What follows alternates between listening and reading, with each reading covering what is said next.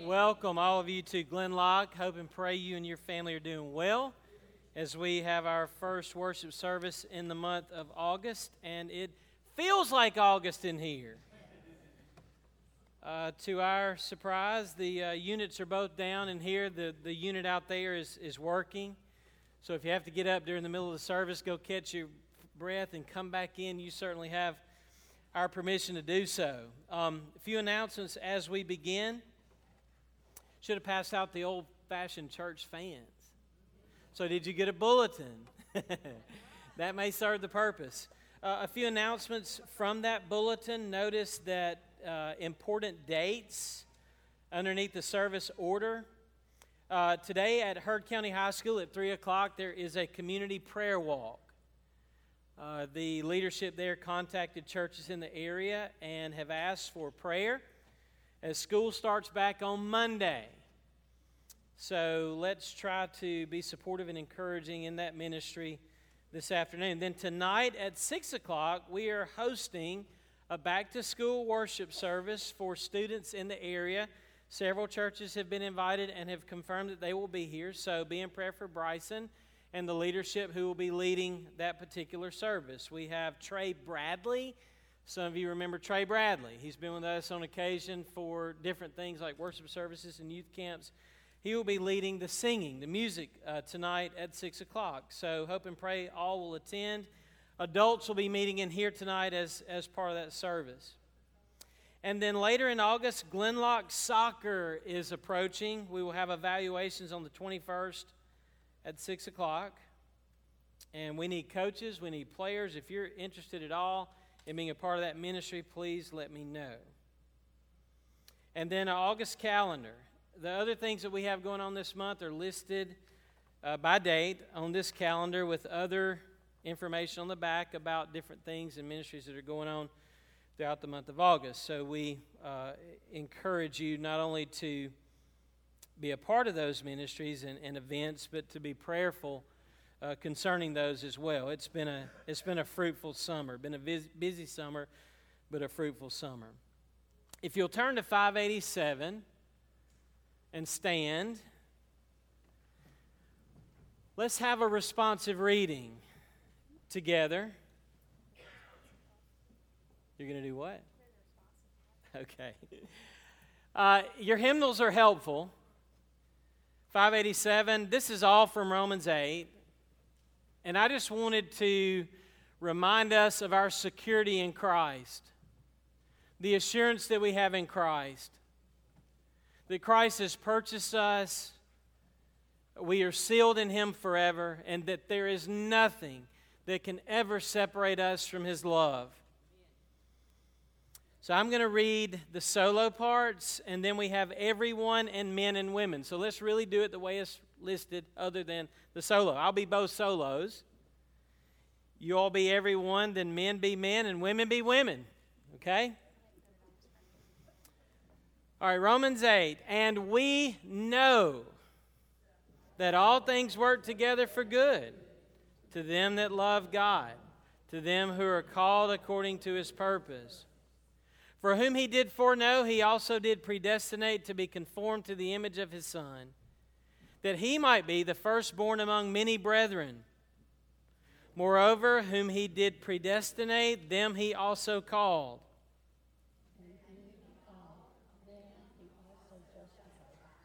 And whom he justified, them he also glorified. What shall we then say to these things? If God be for us, who can be against us? He that spared not his own son, but delivered him up for us all, how shall he not with him also freely give us all things? Who shall lay anything to the charge of God's elect? It is, it is God, God, that justifieth. Who is he that condemneth? It is, it is Christ, Christ that died, yea, rather, that is risen again who is even at the right hand of God, who also maketh intercession for us. Who shall separate us from the love of Christ? Shall tribulation, or distress, or persecution, or famine, or nakedness, or peril, or sword? As it is written, For thy sake we are killed all the day long. We are accounted as sheep for the slaughter. Nay, in all these things we are more than conquerors through him that loved us. For I am persuaded that neither death, nor life, nor angels, nor things of the present, nor things to come, nor height, nor depth, nor any other creation shall be able to separate us from the love of God which is in Christ Jesus our Lord. May God add his blessings to the reading of his word. Let's remain standing as Catherine comes and leads us. If you want to hold on to your hymnal, we're going to open with 708, It Is Well. And I apologize for those words not being on the screen for the reading. That was 100% Catherine Warren's fault.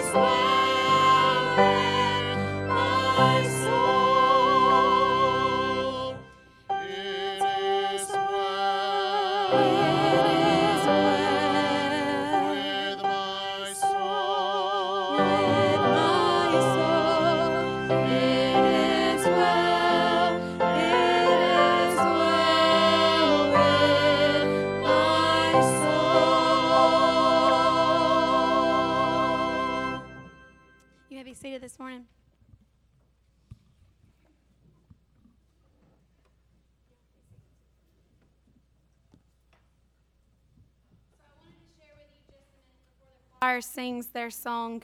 Um, if you're not aware, I'm a teacher up at Central Middle School, and I lead our FCA up there. And this summer, I got to go to FCA camp, and I went to church camp with our youth. And there was three main things that the Lord just really um, worked in my life this summer, and lessons He really taught me. Um, and it's really three words. The first word is um, receive, and um, that it's not always just about being a giver um, because I really tend to not struggle with that part. What I struggle with is receiving from others and allowing other people to be part um, of ministries as well. And the second word is plug in, and the third word is influence. Um, and all three of those kind of came from FCA events. This past Friday, the entire Heard County football team, along with Carrollton, Villa Rica, Central, um, their football teams, and many of the um, female sports as well, filled up Midway Macedonia Friday night for an event that they called Kickoff for Christ. And part of that event, one of the things they did was they showed a picture on the board that was called Influence, and they really encouraged those athletes and reminded those athletes that um, the platform that they've been given is not the blessing. They've been giving that platform to use it as a blessing. Um, and it was really impactful and they actually um, used the example that we used at FCA camp that really just kind of opened my eyes. And I wanted to share that with y'all this morning because, you know, when we say back to school, in my head, I originally thought, well, yeah, back to school, but that really only influences kids and parents. But really, a school is one of the most important parts of a community. So, really, even if you don't have children or you don't have um, a teacher in your family or you don't have to worry about school, at the same time, you do have to worry about school because, you know, if you forget that they're in school and you fly past Heard County High School, Mr. Tim's going to get you and make Heard County some money, right? I mean, everybody is influenced by school in a community. And in a community our size, you know, that's not just a school. Like, we truly are a community. We are one brave nation. Um, and in, in Carrollton, we're lion strong, we're 24 strong. And so I just wanted to kind of take a minute and share with you um, this idea of plugging in. Um, so this summer, our pastor held out something like this. Raise your hand if you have something like this in your house.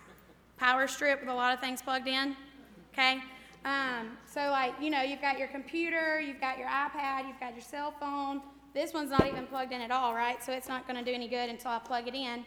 How many of you have ever laid, um, like, I keep my phone charging beside my bed, and I know I wake up so just, you know, my whole day is thrown off if I wake up and find out that I didn't actually have, I had my phone plugged in, but I didn't flip this little switch right here, right? So then, did my phone charge at all at night? No, it just, you know, it was plugged in, but it didn't charge because it wasn't actually plugged into the power source, right? This strip is really useful to plug in a lot of things. In our life, we can plug into a lot of things. We can come to church every morning, we can read our Bible every day, we can have a set time that we pray every day. But the truth is, this power strip is no good and it doesn't work for us unless the actual current is flowing through it, right? Unless it's actually plugged in to the power source. See, we can be plugged into all the right things and we can be doing all the right things.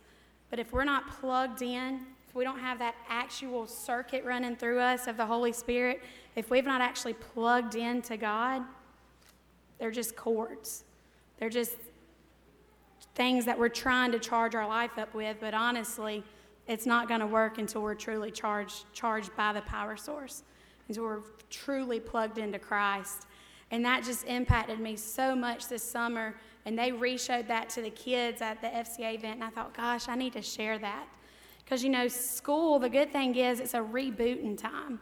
I mean, kids move to a different grade, teachers get new students, people start coming back to church because they get back in their routine. So it's a good time to plug in. And so then the last thing um, I thought about was, you know, originally we said we're going to sing the choir song called Pray Now. Um, because we're going back to school and it's just a good reminder for us. And my original thought was I'm going to ask Miss Gina Bledsoe to come pray over our teachers and our students like we've done in the past. But then yesterday I really had something laid on my heart and it's, it's different and it's strange. But you know, um, Pastor Neil preached last week about being different, right? About being a light. And so I just really had it placed on my heart that instead of us having one big mass prayer, I'm going to challenge you to do something different today. Mean, when you think about it, God did a lot of really different things in the Bible from putting mud on somebody's eyes to give them sight to walking on water. I mean, our God is a different God, right? So, I, for that, I'm going to ask you to do something different this morning. And um, here's what I'm going to ask. While the choir sings this song called Pray Now, this is going to be bold and it's going to take you out of your comfort zone. I'm to I'm to challenge you that instead of us having just a massive blanket prayer over our teachers and our students, I'm to encourage each one of you as a family, each one of you as a student, each one of you as a teacher. As we sing this song, we have a big altar in our church, an altar that we probably don't feel enough. And there's nothing wrong with praying in your seat. But I can tell you as um, as a child who used to watch families come to the altar, Parents, think about what your kids are going to have in their mind when they go through school this year, thinking, wow, my parents prayed with me on that altar before school started. Or if you can walk into your open house and tell that teacher, hey, we prayed for you Sunday morning, it's going to be a great year. So, yeah, it's bold and it's different. But if you want this to be a different school year and you want to have a different outlook, then I encourage you as we sing this song to come down to this altar with your family, by yourself, grab a teacher, somebody from the community, and pray over these students, pray over the teachers, pray over the students who are going to come into this building tonight because I know for a fact there were five Heard County football players who boldly stood up and walked in front of everybody Sunday, uh, Friday night at Midway Macedonia and said, Hey, I need this God. I need to learn how to be plugged in. And we didn't close our eyes and we didn't say a prayer. They said, If that's you, then you be bold and you walk down here and you stand here.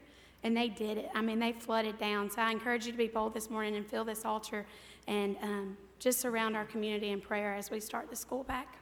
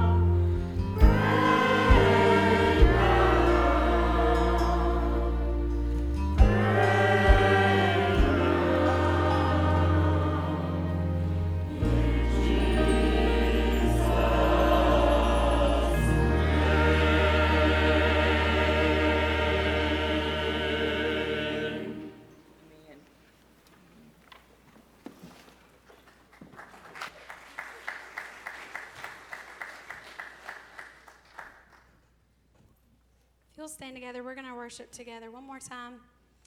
And I thought while we're shaking things up, might as well throw a brand new song in there too. Um, if you've been listening to current radio, you've probably heard this. It's called Build My Life.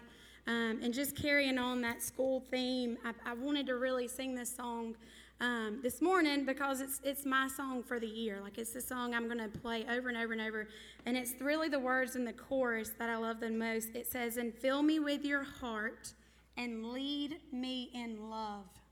Lead me in love to those around me. Um, worthy, there's no one like you." Um, you'll catch on to it really quick, I promise.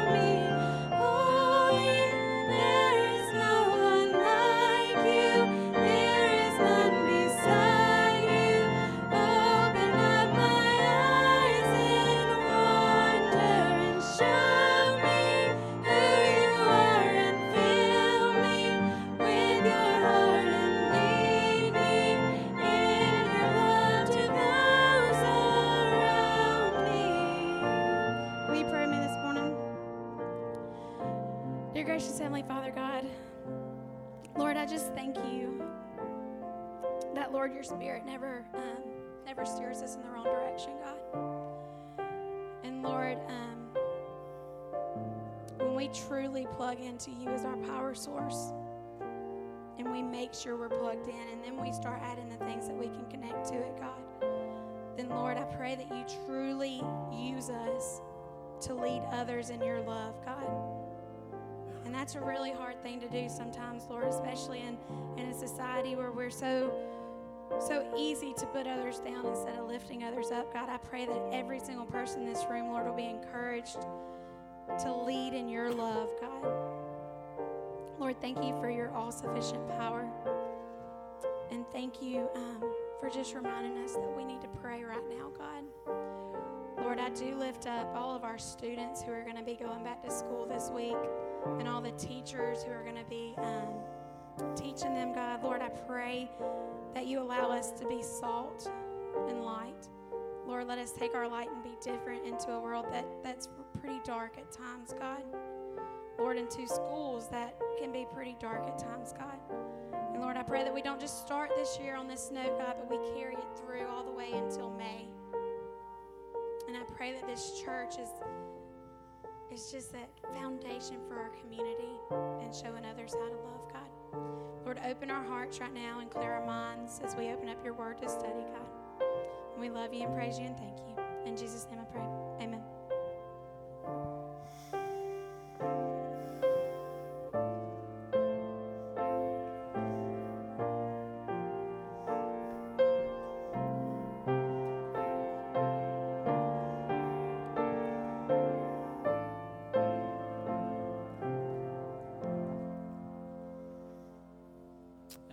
Thank you, Catherine, for your leadership. Thank you, Miss Judy.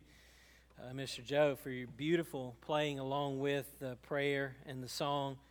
Um, truly touched my heart to sing something new that basically tells us what we were learning last Sunday morning uh, that we should do good works and let our light shine before others so that they would see those good works and glorify our Father who's in heaven. We're going to continue uh, looking at our Heavenly Father and His desires for us.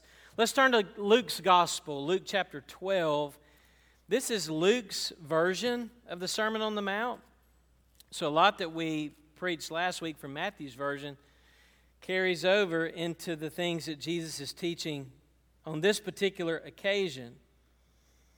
Several months ago, our budget committee, we were discussing our plan for the year, and we decided on a month in which we were going to emphasize stewardship. That month was back in the spring. I completely missed it. Uh, so here in August, I get a redo. So I'm actually beginning a new series this morning on stewardship, and it's not just going to be about financial stewardship, but when we talk about stewardship, we're talking about all of God's resources that He has gifted us. We are stewards of much more than, than money, but of course, when we think of fi- uh, stewardship, we think oftentimes first of, of finances. But this is actually going to be kind of a combination because we have been the last several weeks preaching on the goodness of our Heavenly Father.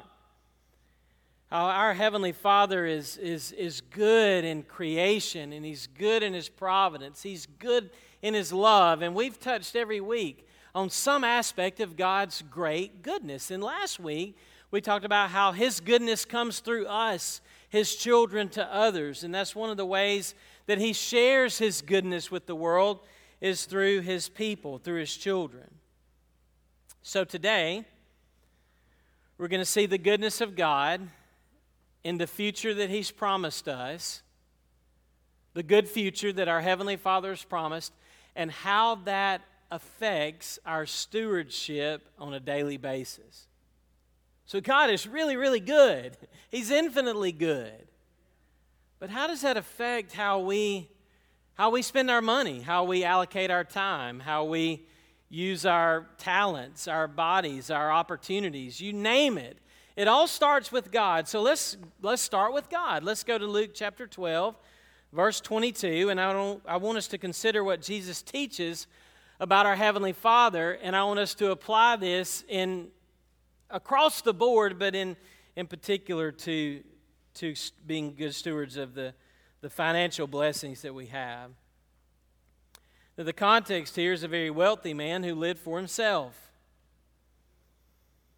You know the parable. He was the rich fool who continued to expand his own kingdom because of his greed. And Jesus said in verse 15, Beware and be on your guard against every form of greed. We'll confess to almost anything but greediness. Greediness is, is sneaky, it sneaks up on us before we realize that we are greedy. And then Jesus says, Not even when one has an abundance does his life consist of his possessions. So, what does life consist of? What is life? Then, verse 21 So is the man who lays up treasure for himself and is not rich toward God. So, we're here to be rich toward God. Well, what in the world does that mean? So, Jesus brought his disciples kind of to the side and then he began to teach them. So, let's pick up in Luke 12 22. So, he said to his disciples, for this reason, I say to you, do not be anxious for your life as to what you shall eat, nor for your body as to what you shall put on. For life is more. Life is more than food. And the body, it's more than clothing. Consider, look around you, consider the ravens. They neither sow nor reap, and they have no storeroom, nor do they have any barns, yet God feeds them how much more valuable you are than the birds. And which of you, by, by being anxious, can add a single cubit to his life's span? If then you cannot do even a very little thing, why are you anxious about other matters? Consider the lilies, how they grow. They neither toil nor spin. But I tell you, even Solomon, in all his glory, and he had a lot of glory, lots of earthly glory. He did not clothe himself like one of these. But if God so arrays the grass in the field, which is alive today, and tomorrow is thrown into the furnace, how much more will he clothe you, O men of little faith? And do not seek what you shall eat and what you shall drink, and do not keep worrying. For all these things the nations of the world eagerly seek, but your Father this is a sermon about the Father. Your Father knows that you need these things, but seek for His kingdom. And these things that you're anxious and worried about, they will be added to you. Do not be afraid. Do not be afraid, little flock, for your Father has chosen gladly to give you the kingdom. Sell your possessions, give to charity. Make yourselves purses which do not wear out, an unfailing treasure in heaven. No thief comes near, and no moth, no moth destroys. For where your treasure is, there will your heart be also. Be dressed in readiness. And that's kind of a, a contrast to worrying about outer dress. Hey, be, you want to be dressed in something? Be dressed in readiness to face God. Keep your lamps alight. Be like men who are waiting for their master when he returns uh, from the wedding feast so that they may immediately open the door to him and when he comes and knocks. Blessed are those slaves whom the master shall find on the alert when he comes. Truly I say to you that he will gird himself to serve and have them recline at the table and will come up and wait on them. Whether he comes in the second watch or even in the third or finds them, so blessed are those slaves. And be sure of this that if the head of the house had known at what hour the thief was coming, he would not have allowed his house to be broken into. You too be ready. For the Son of Man is coming at an hour that you do not expect. Well, Peter, kind of the Neil Aubrey of the group, he says, uh, You talking to me? That's really what he says. Are you, are you addressing this to us or to everybody? That's verse 41. That's the New International Version of verse 41. Well, the Lord said, Who then is the faithful and sensible steward? Whom his master will put in charge of his servants to give them their rations at the proper time. Blessed is that slave whom his master finds so doing when he comes. Truly I say to you, he will put him in charge of all his possessions. Father, we are truly grateful for the morning that we have to gather as your church, as your children, your disciples, to hear your word, uh, to see already, Father, where we sin and fall short of this, but, but to be encouraged by the extreme value you've placed on us because ultimately we know that that value is the cross of Christ and his precious blood. So give us this morning patience, give us ears to hear, and Father, give me the words to say that would explain clearly what you would have for us to know from this text today about how to be good stewards and how to be faithful, how to be ready and how to allow our lights to shine before others so that they may be pointed to you and drawn closer to you. And for all this, we need your Holy Spirit and your grace. In Jesus' name we pray. Amen. So, in Sunday school, we're talking about the fact that in the sanctuary it's going to be really hot this morning. some wise crack says it'd be a good day to preach on hell. I said, Well, I'm preaching on stewardship, and for most of us, we'd rather hear a sermon on hell. All jokes aside, when we talk about money and we talk about stewardship, we get uneasy. Man, that's the one area of life that we consider to be nobody else's business. But this is God's business. I saw a picture, cartoon driven, uh, drawn one time of, of, a man being baptized, and he was completely dunked under the water, but he was holding his wallet up with his arm out of the water. Lord, take all of me, right? But, but don't, don't touch my wallet. Don't touch my finances. That, that in reality says a lot about, about us and, and, and our mentality and how, and how wrapped up in the world and how wrapped up in ourselves and how wrapped up in our stuff we tend to be and we don't even realize it until we're confronted again with what Jesus says to us in the Sermon on the Mount. So let's think for just a moment about what our true worth really is. And all of you are fanning and you're hoping, can he shorten this week? Maybe so. I don't know. We'll see how the Lord leads. But let, us think about this. If you peeled away, if you peeled away everything that you own, all of your stuff, if you took all that stuff away, what would you have? If you took all your possessions away, even if you took away, see, we don't realize how reliant we are on things until they're gone. You notice that? We've met every summer this, this, this, every Sunday this summer, not even thinking about the air conditioning. Oh, but we're thinking about it now? Why? Because it's no longer there.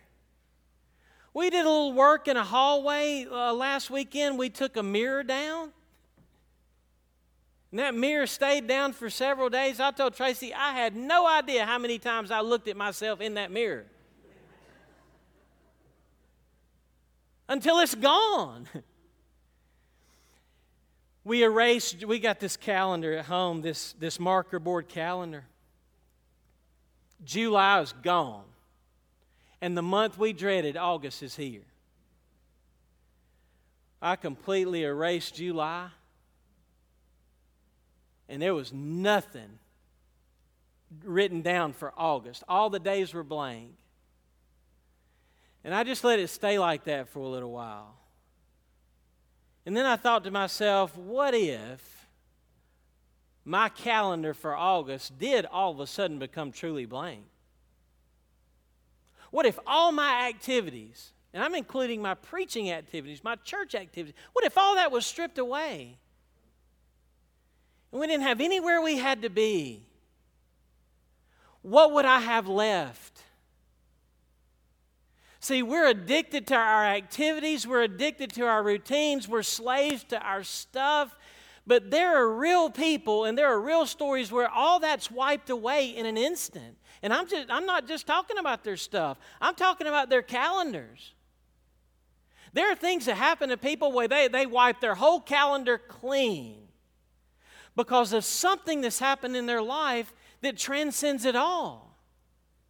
And I don't want to berate this, but what Jesus is saying to us is you need to beware of, of how controlled we are by the things of this world. And so, what Jesus does to alleviate our fear and to alleviate our anxiety, because let's be honest, I've got a lot of my identity wrapped up in my calendar. I got all these places to preach and all these things to do, and we've got this and this and this. What if all that was taken away? What would I have left? What if the air conditioner's taken away? Can we survive, right? 30 more minutes in the sanctuary. What Jesus does to alleviate our anxiety and our fear and to encourage our giving and our generosity is he tells us what we've been telling ourselves for the last six weeks. Think about the goodness of God. So, I want to make this morning three points about our Heavenly Father that will alleviate your anxiety, that will, that will mortify your fear, so that we can become more God oriented, kingdom oriented. Let's remind ourselves listen, the most important aspect of my life is my relationship with my Heavenly Father. That matters more than anything else how my heart relates to God the Father. We've been saying it for weeks. So let's, I just want to make the points, okay? Number one, Jesus, to alleviate your anxiety and to cut the root of my fear, he tells us over and over your Heavenly Father is an infinitely wealthy Heavenly Father. Write that down. It's elementary. Our Heavenly Father owns everything, He is infinitely wealthy. It's the song we sing. This is my Father's world. But I worry about it as if the whole world depended on who? Depended on me. And you know what? If God calls me home tomorrow, I'm not, I'm not irreplaceable. It's He who is holding this universe in His hands. So, what does Jesus say? He says, Consider the birds and consider the flowers. Well, that sounds very simple, but think about it. Why does God feed the birds and why does God glorify the flowers and make them so beautiful? Well, simply because they're His. they're His. And so He cares for those things. So, in His universe and in His providence, He's so wealthy that he's got all of this at his disposal. And to show us, we see the, the, the, the, care and the beauty of all of creation. And so we say, listen, my Heavenly Father's infinitely wealthy. He owns everything. But the application into my life needs to be this if everything is His, including everything that I have, then really the question is, am I using it the way He commands me to use it? Because if everything's His and it belongs to Him, then I need to be in harmony and I need to align my heart with His will for how I'm stewarding all that He's blessed me with. So if everything's God's, then everything I have is God's. And God's going to hold me accountable for how I use His stuff. How many of you have ever borrowed something and been terrified that before I could get it back, something awful is going to happen to it. and I've had to, in shame, take something back that I was a steward of. You care deeply about who owns something, and you want to treat it appropriately and respectfully because you recognize that it's someone else's. Jesus is simply saying, This is our Father's world, and we are accountable and responsible to Him for how we manage and use and disperse and, and, and all that we relate to in, in according to our resources, the things that he's, been, he's blessed us with. And we are told not to worry about it, not to be anxious about it. How have you been doing in this this past week? If you're like me, not very good. And that's why we're in church we're here to hear again the standard of Christ and the message of Christ. And we need to be reminded that God cares for His creation deeply. He cares for us deeply, and everything that we have, and everything that we manage, and everything we worry about belongs first and foremost to our Heavenly Father. J.I. Packer, one of my favorite author, said once you become aware that the main business that you're here for is to know God, most of life's problems fall into place on their own accord. What is life really about? If you peeled away everything that you possess and your whole calendar, then you know your true worth. Then you know who you really are. And who we really are, the gospel tells us, we're holy and dearly loved by God through Christ. But that's kind of getting later on in the message. So, not to us, not to our name. We're not trying to build up our name and our worth and our se- not to us, Lord, but to you be all glory and honor and praise. Why? Because without him, none of us would exist. None of what we have would exist, and the relationships we have don't exist. So I want to say what one Croatian World Cup player said about playing in the final for his country.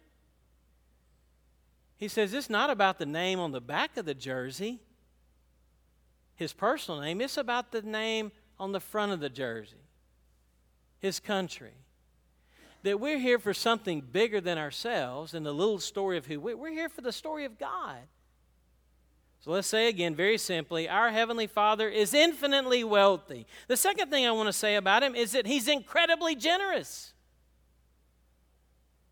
He's infinitely wealthy, but he's also incredibly generous. So don't be like the godless, wrapping your whole life around focusing only on your physical needs and comforts, which is what you're going to eat and what you're going to wear, and the security to maintain those things. That's essentially the lust of the flesh, the lust of the eyes, and the pride of life. But seek first the kingdom and His glory. Seek first your Heavenly Father, and He's going to add all these other things that you need. So it's like a, a, a bicycle wheel. He, he's the center, He's at the center of life, and all the spokes relate rightly to one another as they're appropriately connected to the center.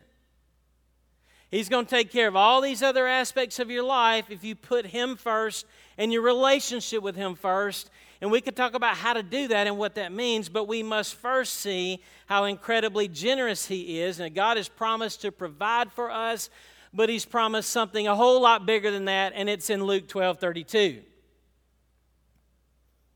In fact, I really should have just preached Luke 12 32. This is the verse that is at the center of the heart of God and telling us what He's going to do on our behalf. So let's take verse 32. Are we in Luke 12 32? There it is. They've got it for us on the screens. Don't be afraid. God has not given us a spirit of fear, but of power and love and, the, and a sound mind. I know we are insecure. I know we fret. I know we tend to panic. I know we worry. But listen, I quote Frozen people make bad choices when they're mad or scared or stressed. Quote George Lucas fear is the path to the dark side. All right? And the Bible warns us over and over about fear and fretting and what that does to the human heart. So Jesus says over and over, it's his most repeated command look, don't be afraid. Well, why? Look at the next phrase. Because you're God's little flock and he is your shepherd. It means Psalm 23 the Lord is my shepherd, I shall not want. He's going to make me lie down in green pastures. He's going to lead me beside still waters. Surely goodness and mercy shall follow me all the days of my life, and I will dwell in the house of the Lord forever. We are his little flock, and our shepherd has laid down his life for the sheep. So don't be afraid. You're God's flock, and he's caring for you. Not only that, but look, he tells us again that God is our Father. And you, as a father, you know how to give good things to your children, don't you? And, and the Bible says you're evil. So God is infinitely good. He's much better than you. So He knows how to give good things to His children. But notice the next phrase, because we, we've repeatedly called God our Abba, our Father. Look at what it says He has chosen gladly to give you the kingdom. Look at the joy in the Father's heart to give. God sends his resume to Chick fil A, and the boss at Chick fil A says, This is what you're supposed to say when you hand out your waffle fries and your chicken nuggets. As the customers come through, what do they say? My pleasure. You got it, Nikki. Man, you don't go anywhere else where you get that kind of service. Not only do they serve you, but they are pleased to do it. Look at who our Heavenly Father is. Look at how incredibly generous that He is. And look at what He promises us. He promises to what? To give us, not to sell it to us, not to trade with us for it, not to bargain for. Man, He has chosen gladly to give you what? The kingdom.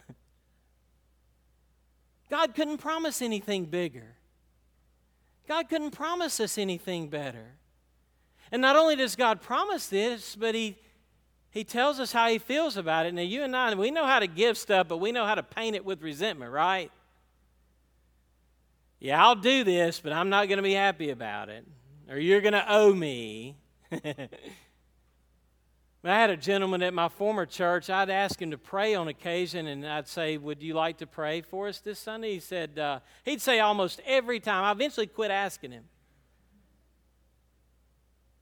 I'd say, Would you like to pray for us this morning? He says, Well, I will. but the implication was that he would do it, but he, he wasn't going to enjoy doing it. We experience that all the time, both going and coming as human beings. But, but look at the incredible heart of God. Now, He's promised us sufferings, He's promised us difficulties. He's promised us that people will hate us because we follow Christ. He has promised us that it is going to be a sacrifice to be a disciple of the kingdom. But on top of all that, He's promised us what? The whole kingdom. Now, can we believe this promise? Let's move on to number three. The first one was what? That our Heavenly Father is infinitely wealthy. None of us compare. The second thing, our, our Heavenly Father is incredibly generous and loves doing it. And none of us can compare. But my third point might be the most crucial of all because it undergirds the, the first two. He is impeccably trustworthy. The word impeccable means without fault, without blemish. It's what we aren't because we're so limited and sinful. God is impeccably trustworthy. And what I mean by this is okay, if He is incredibly, if He is infinitely generous, and if, and if He is, excuse me, if He is infinitely wealthy and incredibly generous, how do I know that He's going to keep the promise of Luke 12 32? That's a big promise. To give us everything that He has, how do I know that God is going to do that? So if I tithe now, if I sell and give, if I obey Him and what He says do, to be generous and to share and to give and to not worry about what we're going to eat and not worry about, okay, let's say that I let's say that I test God and I do that. How do I know that in the future He's going to reward me, Luke 14, 14, Gina, at the resurrection of the righteous? How do I know that that's coming? That's what I used to quote to Gina for all her volunteer service. God is going to reward us. He's going to give us the kingdom. How do we know that He's going to keep that promise? Because He's impeccably trustworthy, and here's how you know it. We already read it in Romans 8 32. Listen, if our Heavenly Father loved us so much that He would send His Son to be a sacrifice of atonement and have Him take our place and bear the wrath that our sin was due, Paul says if God did that, then you know that He is going to keep every promise that He's ever made because, from a human standpoint, that's the most difficult one. And if He has not withheld His Son, well, of course He's going to give us the whole kingdom. Look, if I would give to you one of my sons, man, you ought, you ought to also know that I would give you everything that I have. And so here's what we know we know that God is generous and we know that He's wealthy, but we also know that He's trustworthy. So even though we may not see it now, even though the fog and the, the anxiety and that we may not see it now, we know God and we know He's good and we know He's trustworthy, for He sent His Son. And if God was so trustworthy to all the promises, see, that's the background. The context is all these promises that He made to people like Abraham and Isaac and Jacob in the Old Testament. And those people suffered. Those people did without food and clothing, they did without everything. Well, was God trustworthy? Absolutely. He kept the promise to send the Messiah. And it says one day the Messiah will serve, Jesus will serve us, and we'll be seated there with Abraham and Isaac and Jacob in the kingdom. And you and I, to mortify our fear and anxiety, we've, we've got to hold that before us. And that's the message. That's the good news that transforms our lives. So you can take a greedy, selfish person like Zacchaeus. Man, he was ripping everybody off. Nobody in the community liked him. In fact, most commentators have believed the reason Zacchaeus had to climb up the tree to see Jesus that day is that nobody wanted him near them on the side of the road. He was despised by the whole community because of his selfishness and greed. But Jesus said, Zacchaeus, you come down. God is going to have fellowship with you. Jesus wants me, and the community is saying, Jesus wants him. So before they even go to the house for the meal, Zacchaeus stops and he says to everybody, Jesus, your grace to me has been so good, I'll tell you what I'm going to do. Half of everything I have, I'm getting rid of, and I'm giving it to the poor. And the other thing I'm going to do is if I've, de- if I've defrauded anybody, I'm going to pay them four times as much. He started being generous. He started repenting. He started changing, and the people were like, What?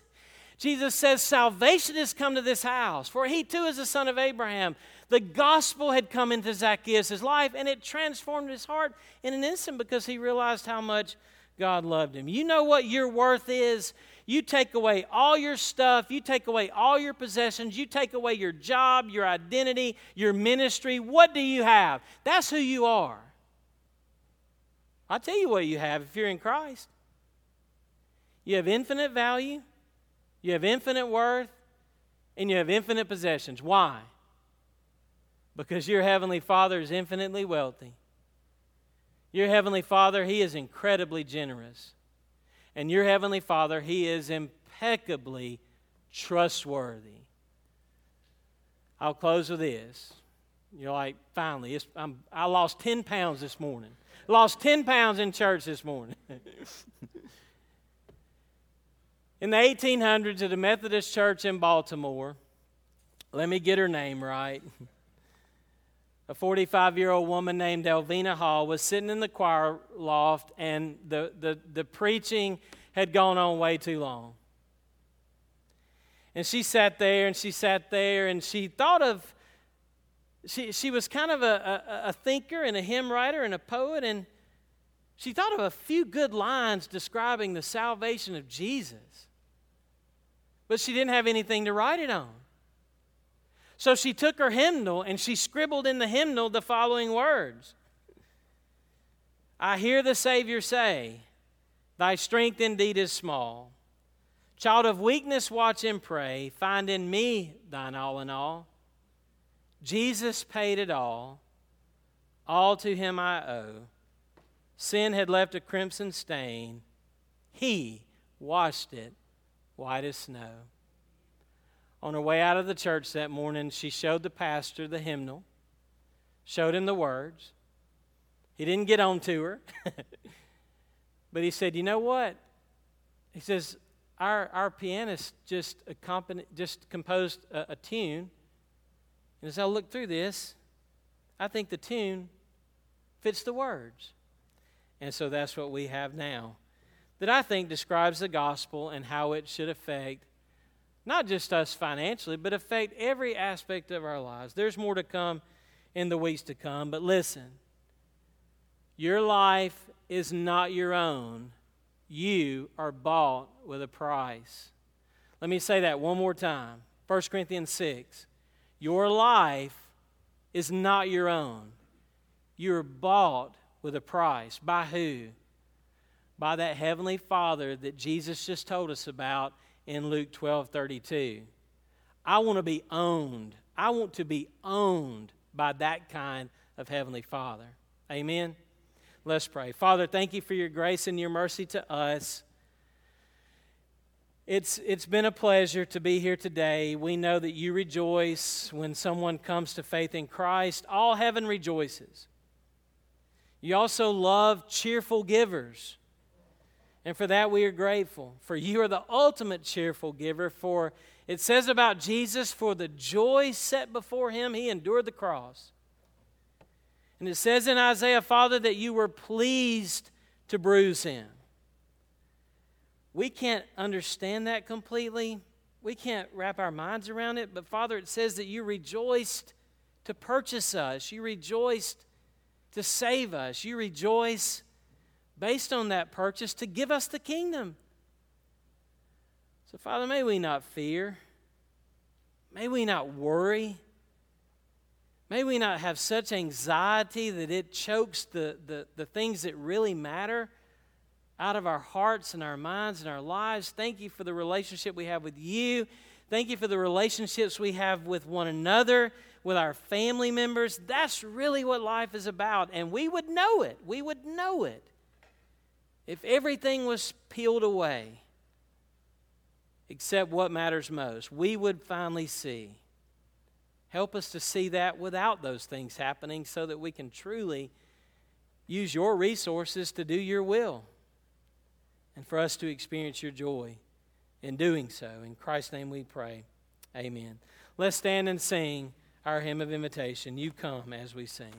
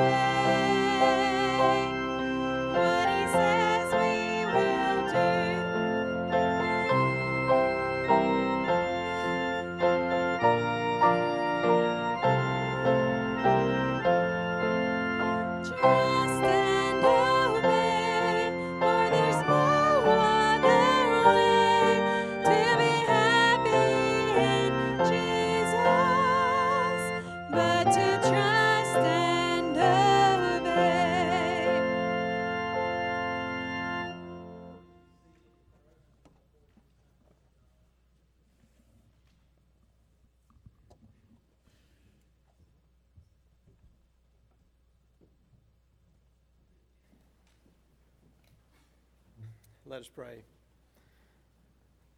Father, we just pray that you would um, help us to take the message that we've heard today and just may it root deeply in our hearts and may we learn that um, really any trust that we put in the things of this world is, um, is a false trust and is a waste and that only you are trustworthy and only you can give us what we really need, which is you know, our peace with you, our relationship with you, and our eternal salvation. we know that we're not promised tomorrow, but we're promised eternity if we're trusting in you. And when we realize what you've done for us and what you've given to us, Father, uh, truly we can have peace and contentment in this world. And realizing that as a generous God, Father, that we too should be generous with what you've blessed us with. Uh, may we give today out of a sense of joy and, and thankfulness for all you've given to us. Use these gifts and tithes and offerings, Father, for your glory and for your purpose. We ask it in Jesus' name. Amen. Amen.